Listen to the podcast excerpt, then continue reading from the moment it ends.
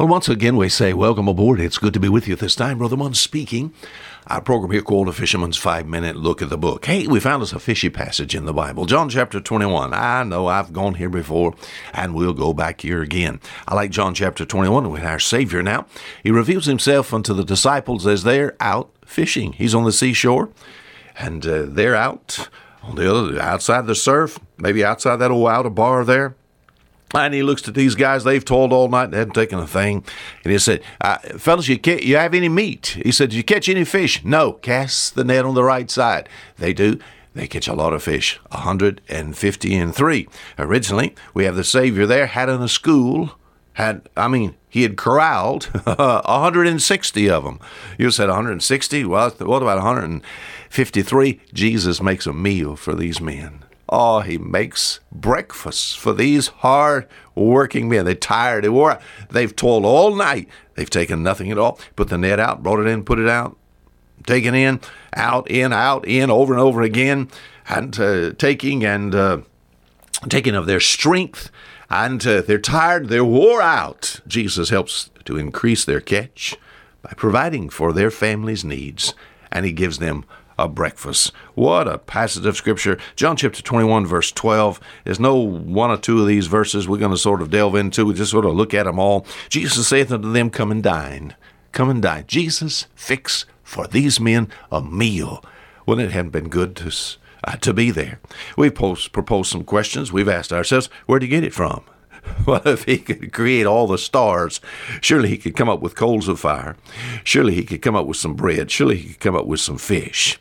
My friend, if we have dominion over the fish of the sea, the Savior that made them, surely he could call to these guys and he said, Fellas, he said, I tell you what, I mean, I, 160. I call for 160 now. Are you out there? Yes, sir, Lord. All right, about seven of you guys come jump on this coals of fire. Oh, no. Yes, they must obey. Seven, you said, why? Seven on coals of fire? Because we have seven men here, and our Savior's making breakfast for them and uh, bread and fish. These were big fish, probably. So one for each man at least. And then that left 150 and three. Amen. Jesus took care of their needs. We saw yesterday how he's imp- interested in even helping with temporal needs. Surely his grace is sufficient. But my friend, his food is sufficient also. Uh, some things, my friend, that we could see here in the passage. Here, our Savior gives an invitation. John chapter 21, verse 12 Jesus saith unto them, Come and dine. Now, why did he do this?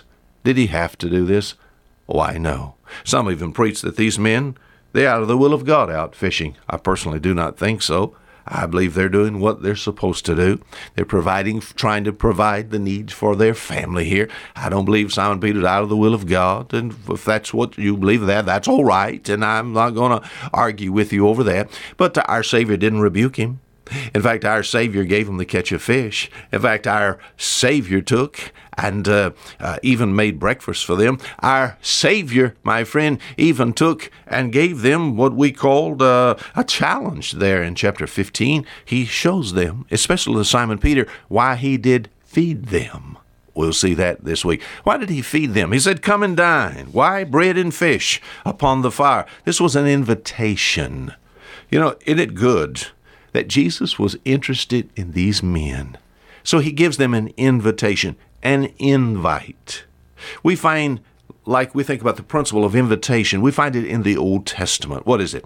Isaiah chapter 55, verse 1. Ho, uh, everyone that thirsteth, come ye to the waters. Jesus said in the New Testament, Matthew chapter 11, Come unto me, all ye that labor and are heavy laden. I'll give you rest. Just come. He's interested. Why would God give to lost, sorry mankind an invitation, my friend? It seems as if men run from God, and yet God has outstretched arms, and He's always inviting. In fact, the last invitation in the Bible is in Revelation chapter 22, the last chapter in the Bible. And there's that word come. The Spirit of the bride say, Come. He is the thirst. Come. Take the water of life freely. Uh, come. He invites. He invites. Our Savior, He says here, Come and dine. Why? The master of the universe, my friend, the one that left the ivory palaces of heaven. Why would he say to these old fishermen, Come and dine? He's interested in these. He cares for them. He loves them. He gives them. an invitation. Until tomorrow, Fisherman saying goodbye.